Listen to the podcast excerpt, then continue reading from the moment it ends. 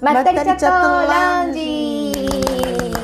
はい。このポッドキャストはよっことみどりでお送りするおしゃべりプログラムです。肩の力を抜いてお楽しみいただけると嬉しいです。はい、こんにちは。みどりです。よろしくお願いします。こんにちはよっこです。よろしくお願いします。はははここで一瞬ハハハってなるのは。ははってなるよね。シーンってなるよね、シーンってなる？そうそうそう。なんかさえっ、と朝、急になんだけど、うん。朝起きて一番最初何する？カーテン開ける？ゴロゴロ。あゴロ起きて起きたらゴうちロ。ゴロカーテン閉めてないから。ああ本当？うん。開けっぱ。あ本当に、うん。あでもあのなんかすごく上の方に住んでるんだもんね。でね、三階だよ。あれ？本当？なんか知らないけど、カーテン閉めるっていうあれがないかも。え本当に、うん。えで窓からなんか見えちゃったりしないの？うん。なんかそ、それが全然気にならない。え本当、うん。そっか起きてすぐ。起きてすぐ一番最初にスマホ見るかな。ああそうだね水飲むとか。ああそううすん。ごい何？私起きたらえっとまずカーテンシャーシャーって開けえ、るそこのままもう絶対起きるってこと？えうんどういうこと？何？目が覚めたらうんすぐ起きる？すぐうーんと起きてシャーってまずカーテン開ける。へえだから多分すぐ起きないから。そっか。だからアラームとか鳴っても30分ぐらいゴロゴロしてるから。あ本当。私普通にアラーム鳴ってあでもなんか5分10分うん、コロコロコロってちょっとな布団の中でちょっと もうまた寝ちゃダメだよ私って思いながら。え全部アラーム鳴ったらパチって起きるタイプ？どっちかっていうと、んすぐ起きるね。私は全然これ今夢なのか本当に起きなきゃいけないのかっていうのがわけわかんない状態が多分かなりある。そっか。そっか私意外と、うん。なんか朝とかあの自分の部屋のすぐのところがリビングだから、うんんそうするとさ息子がさ会社行くのに起き出すわけ、うんでさその時私さまだあの起きなくていい時間とかだったりするじゃん,、うんうんうんうん。アラーム鳴る前。うん。そうするとそれでその音で起きるアラームじゃなくて全く起きないしあ人が何してても。うんうんうんうん。多分火事とかで死んじゃうタイプ。それやめて。燃えてて暑いけど みたいな、私も本当揺れ揺れ例えば地震。うん、地震とかでちょっとでも震度1とか2とかでもすぐ起きるタイプ。あなんかつい最近もそういう話誰かしてた。震度本当。1で普通に起きる私起きたことない。マジ？なんか4とかで、うんレナードが朝起きたらすっごい地震だったんで昨日とか言われて「えそうなんだ」みたいな。嘘でしょ。あ全もうもうその場でぺっちゃんこになるタイプだね、まそう。だから多分起きていないみたいな。あれ？みたいな。そうそうそう。そうなんだ。すごい深いんだよね眠りがそうか。だから23時間寝てうん。もすっきりなの。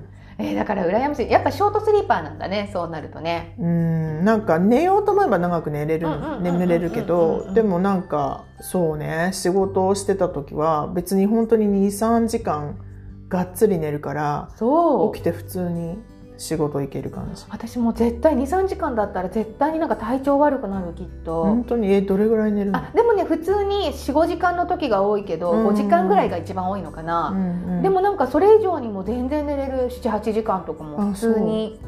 なんか寝ようと思えば眠れるし、うんうん。例えば1日ゴロゴロしてて、うん。なんか寝たり起きたり寝たり起きたりとかもできるんだけど、うんなんか必要であれば2時間ぐらいで全然、あの大丈夫？なんか日中とかも全然眠くないしえー、すごい。夜もそのまま遅くまで起きてられるし、えー、無理かも。起きちゃったらもう全然なんか眠いって感覚はあんまなあーなるほど。じゃあねやっぱ眠り深いんだ。のい深い一気にこうガッとこう、ねうん寝るタイプっていうかさ、うん。私意外とあの何の音がしなくてもちょこちょこ目が覚めるタイプっていうか。ううんん。うんうんうんうんあのうちねなどがそうだよね。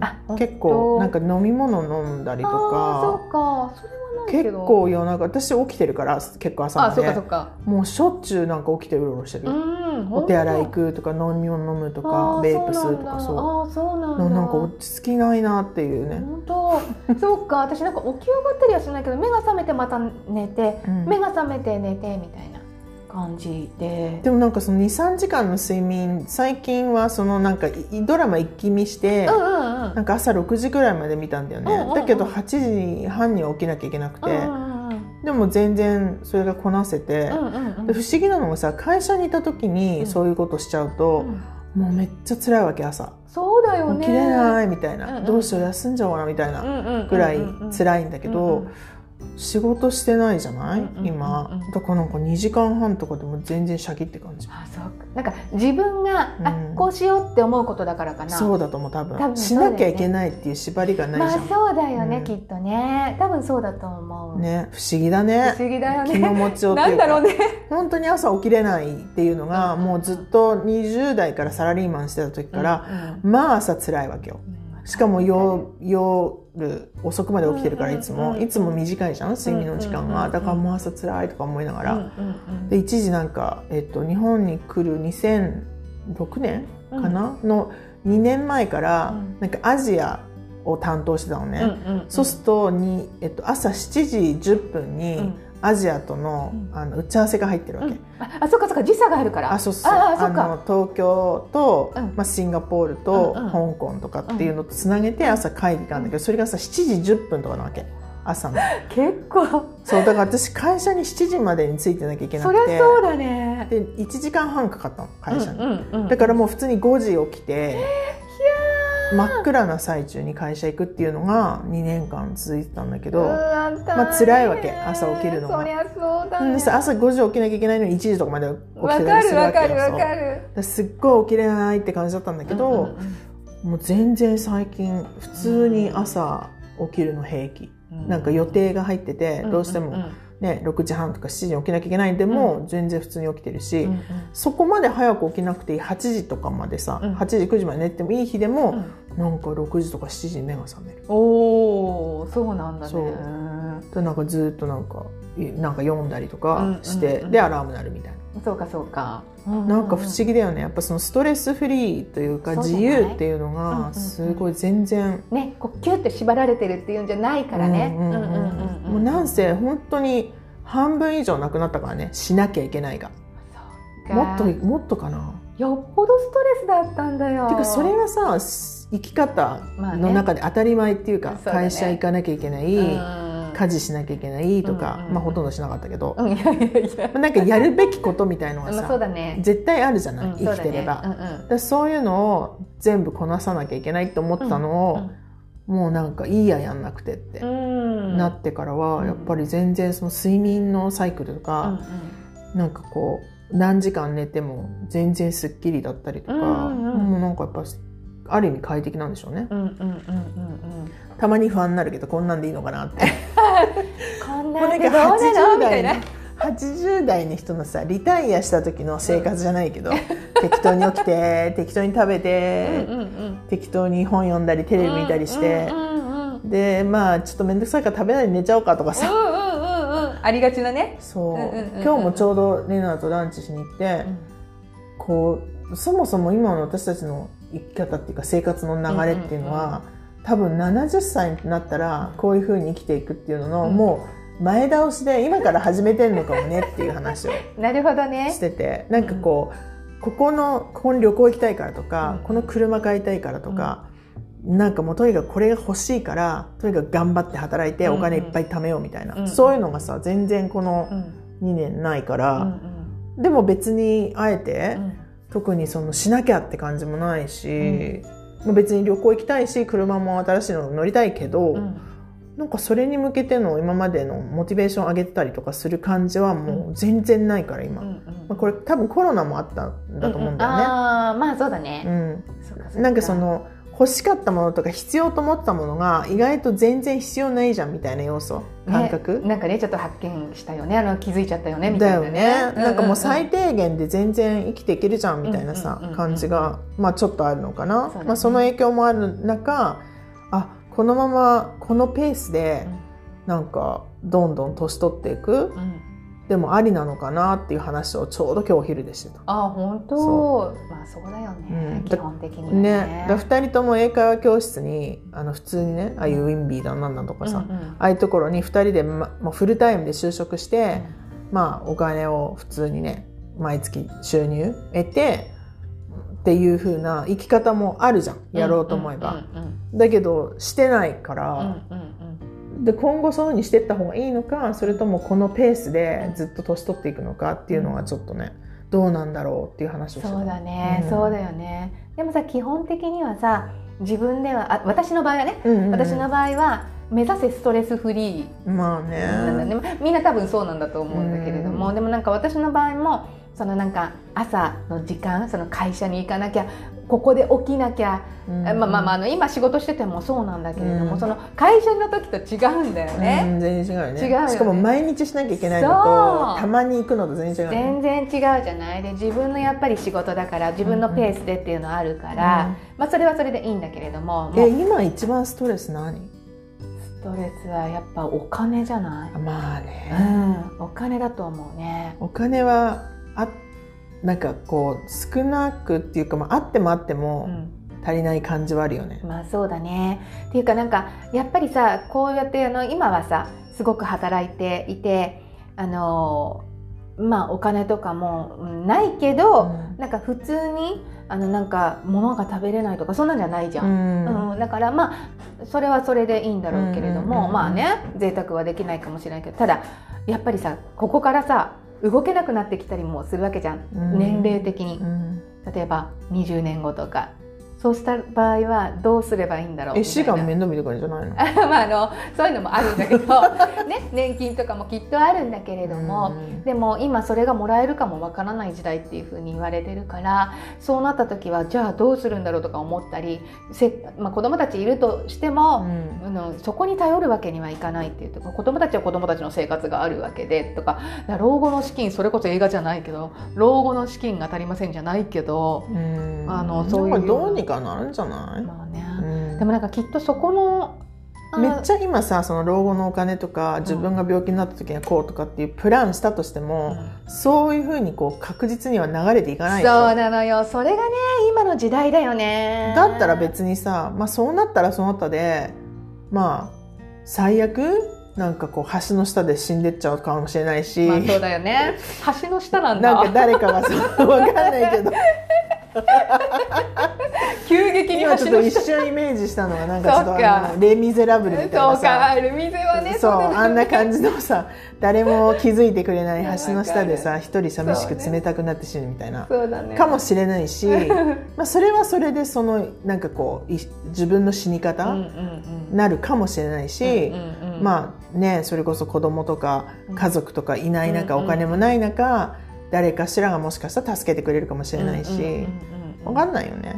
そうなの。だからね、まだね起きても意味ないことをね不安になるのはバカみたいなんだけれども、うん。ただやっぱり確実に老後っていうのは来るなっていう年が取る年は取っていくし、うん。動けなくなってくるっていうのもあるし、うんっていうなんかそこら辺のさ金銭的なものはじゃあどうするんだろうって今ちょっとすごい考えるのと、うん。まあ、その気持ちもわかる。でもさキリがないのもわかんない。キリがないんだよ、そうなのぜひよ今すごいこう確実な自分の老後がこうなったらっていうための、うん。もう100%さ、うん。もう絶対これだったら大丈夫っていうプランあるだって。ないないない。ないでしょ？ないのよ。で何が起きるか分かんないじゃん。それこそ変な話来週死んじゃうかもしれないし。いやもう本当にそうなのよ、ね、うんうんうん。だから、まあ、先のことを考えるある意味ね考えるのはいいかもしれないけど、うんなんかあんま考えてないかも私は。そうか、うん。私もなんかちょっとさ最近そういうことを考え始めてね。で多分だけど仕事を20代からずっと普通に生活をするためにしてきたじゃん、うん。フルタイムで,、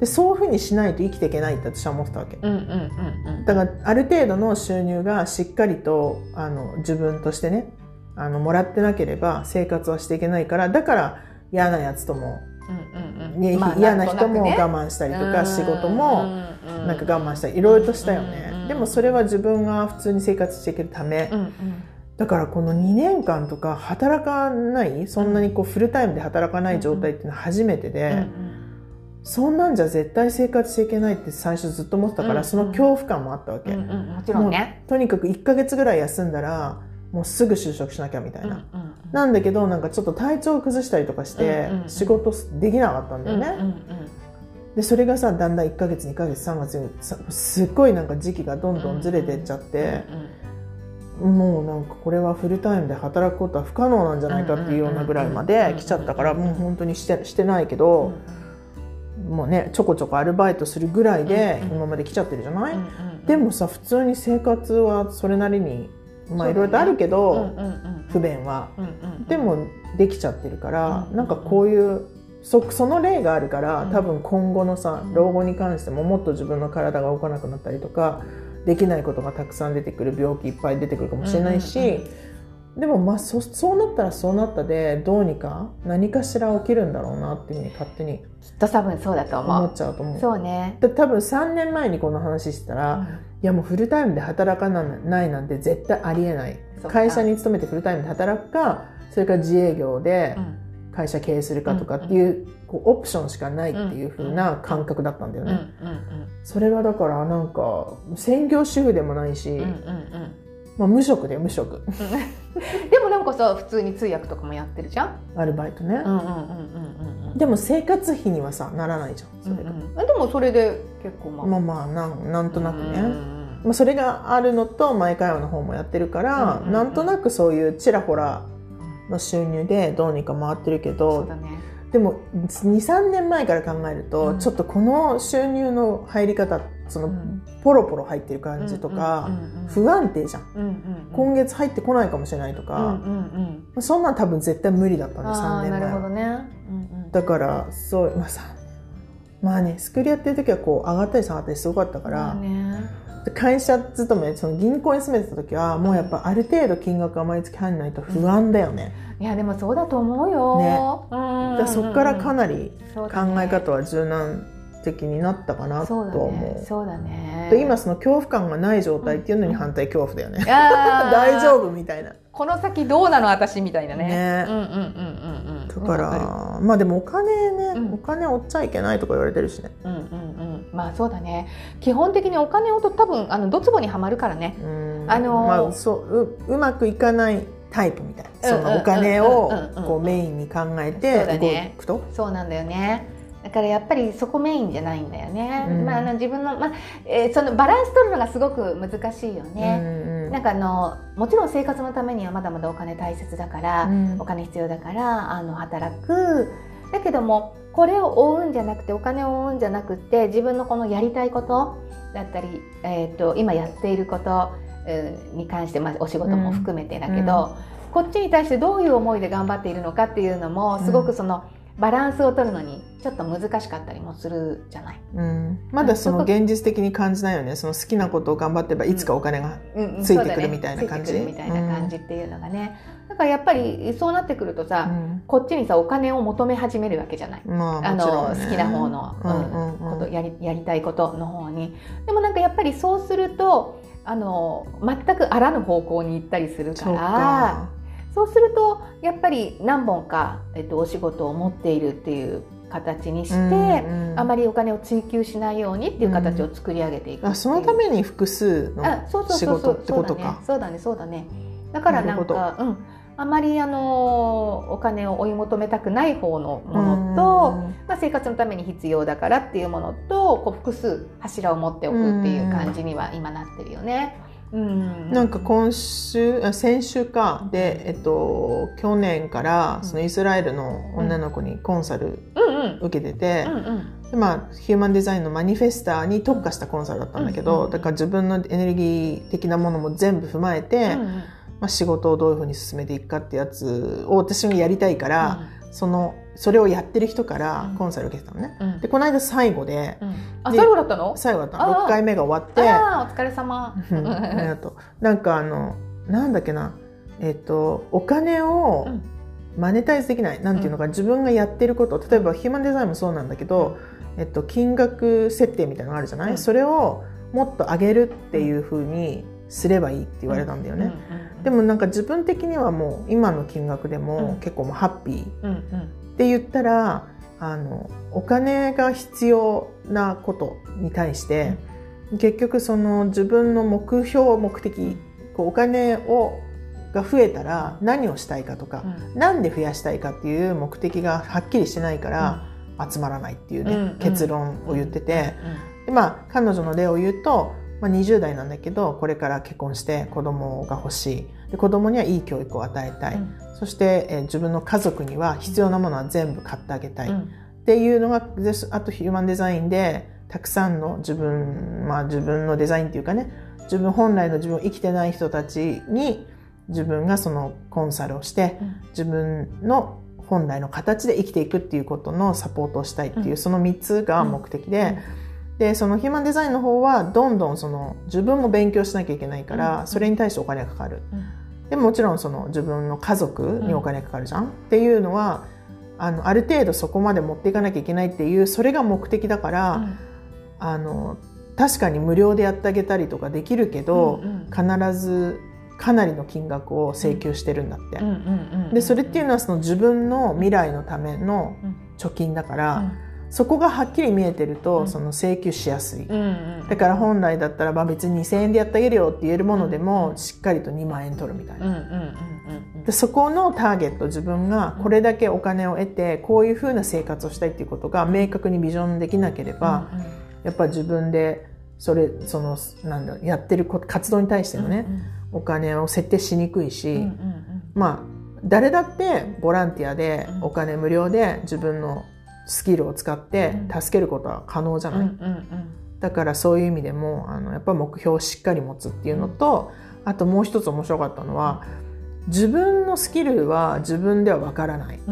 で、えっと、自分ではこんなの大したことないじゃんっていうスキルでも他から見ればできないこと。で自分から見ると簡単なことだからそれに対してお金かをの価格バリューをつけにくい。からあいいよそんなのやってあげるよってなっちゃう、無料でね。だその辺は結果的に自分の価値を落としてるっていうね、うん感覚、うん。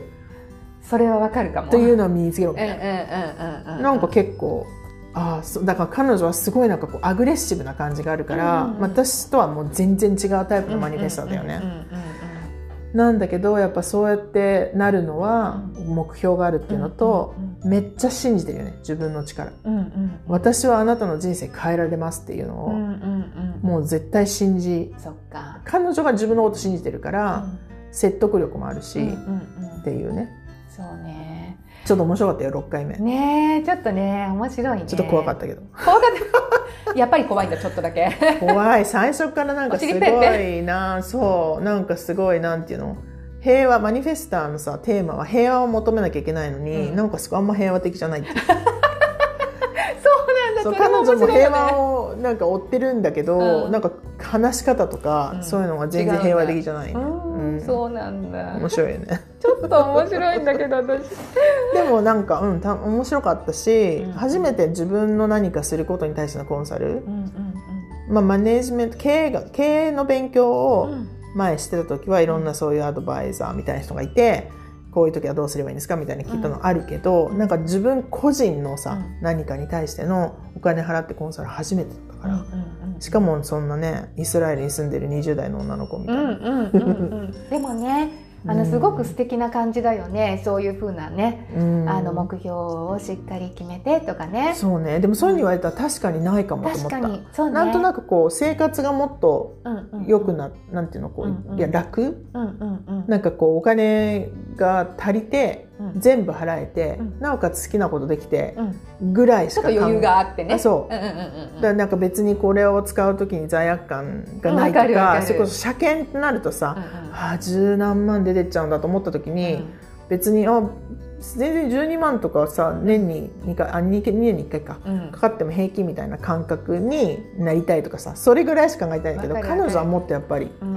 うん。大きいよね、わかるわかる。家族が欲しいものは全部与えうんうんるとか。うんわかるわかる。なんか基本的にさ、うんうん。あのただその生活とかそのさっきの車検の話じゃないけれども、うんうんやっぱりそういうのもさ出てくるとさ、うん。あこれが生活っていうふうに思うじゃない、うんうそれは別に悪いことじゃないよね、うんだってそれが現実なんだから。もちろん払わなきゃいけないものだし、ね。絶対回ってくるんだけど、うんうん。あなんか今年車検だっていうさ数数ヶ月前に、うんあ十何万出てっちゃうんだと思ったりとかするから結局まあいっぱいいっぱい貯金があればそのこと考えないわけでしょ。そうだね。どうなんだろろうわかんないけど、でもまあそのビジョンを持つあのうん。お金をしっかりと、あのまあ、稼いでじゃないんだけども、うん。あのこういうふうにしていきたいんだよねっていうビジョンは基本的には、えっと、なんかあんま基本的なものはブレてないのかもって自分の中では思うんだけど、まあ、あとあれだよ。イーロン・マスクみたいにうんイーロンマ出た。イーロン・マスク出てきちゃった、うんうん。えっと、稼げば稼ぐほどもっと世の中を良くするためにお金が使えるっていうそうだね。あの人の感覚はすごい。でも私それ分かる感じわかる。がす私もわかる。るね。確かに。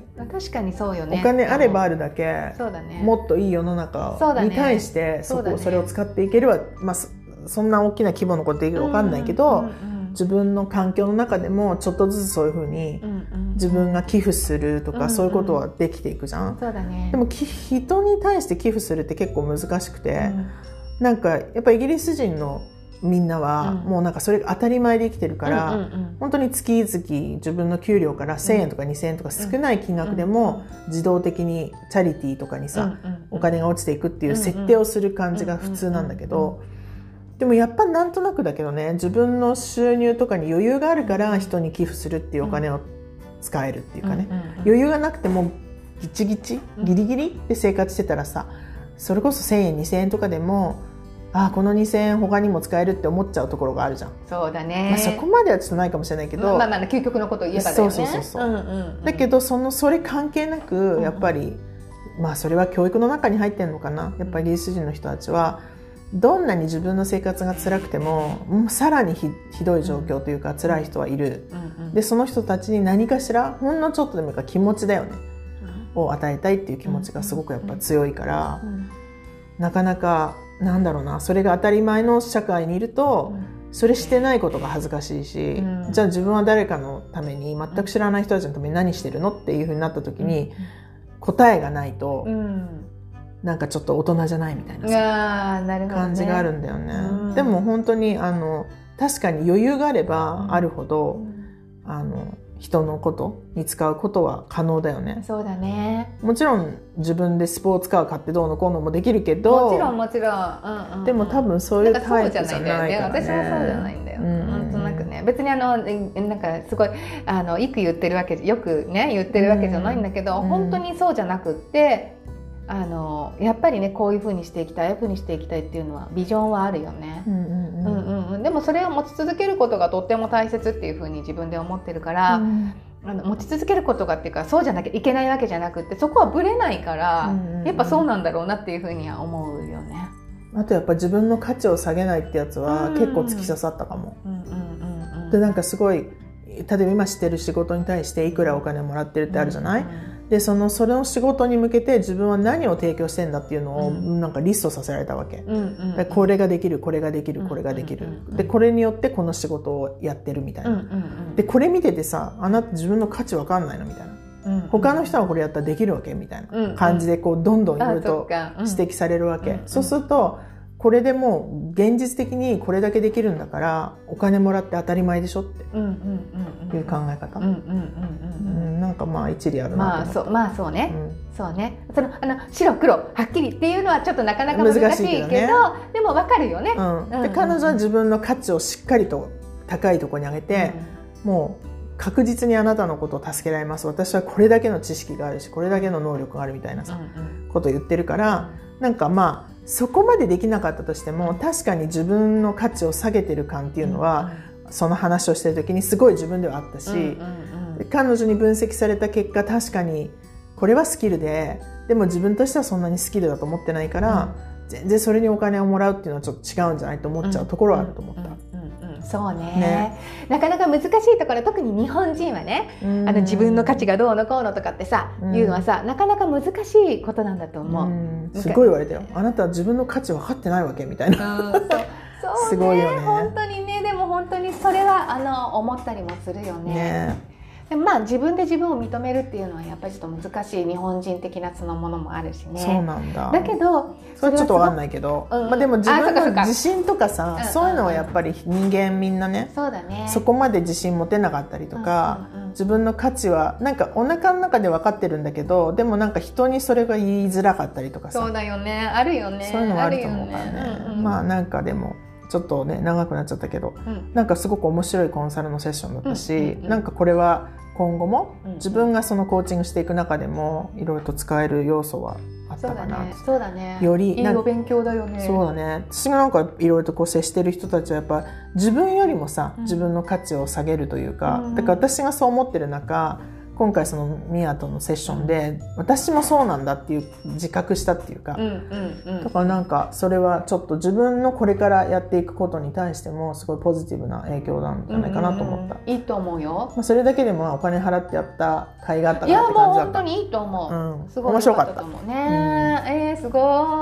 ね。なんかちょっと長くなっちゃったけどね。あ本当だね。はい、はい。じゃあ今日はこんな感じなんですが、ね。皆さんも生き方をいろいろと考えて、ね本当そうだよね。シェアしてください。ね本当だね。ね。人それぞれだけどねみんなね、あのえっ、といろんな意味で、えー優しく愛を持って、うんうんねうん。生きていければいいよねって思う。このこういう話ってもう23年前しなかったよねそうだね。結構こういう話最近聞くよね。ね。そうだね。からやっぱり時代の流れというなかってきてると思うよね、うん。なんかこのコロナ禍でさ自分を見直すっていう時間がすごくできてきたんじゃないかな、うんみんなって忙殺されるんじゃなくて。かもね。うんうんうん。と思う、うん。まあね大切な話です。ねいろんな人の経験も聞きたいな。いや本当そうそうそうそう。ね、はい。とねコメントとかいただければ嬉しいなっていうふうにも待ってます。はい。じゃあ今日はこんな感じで。はい。ありがとうございました。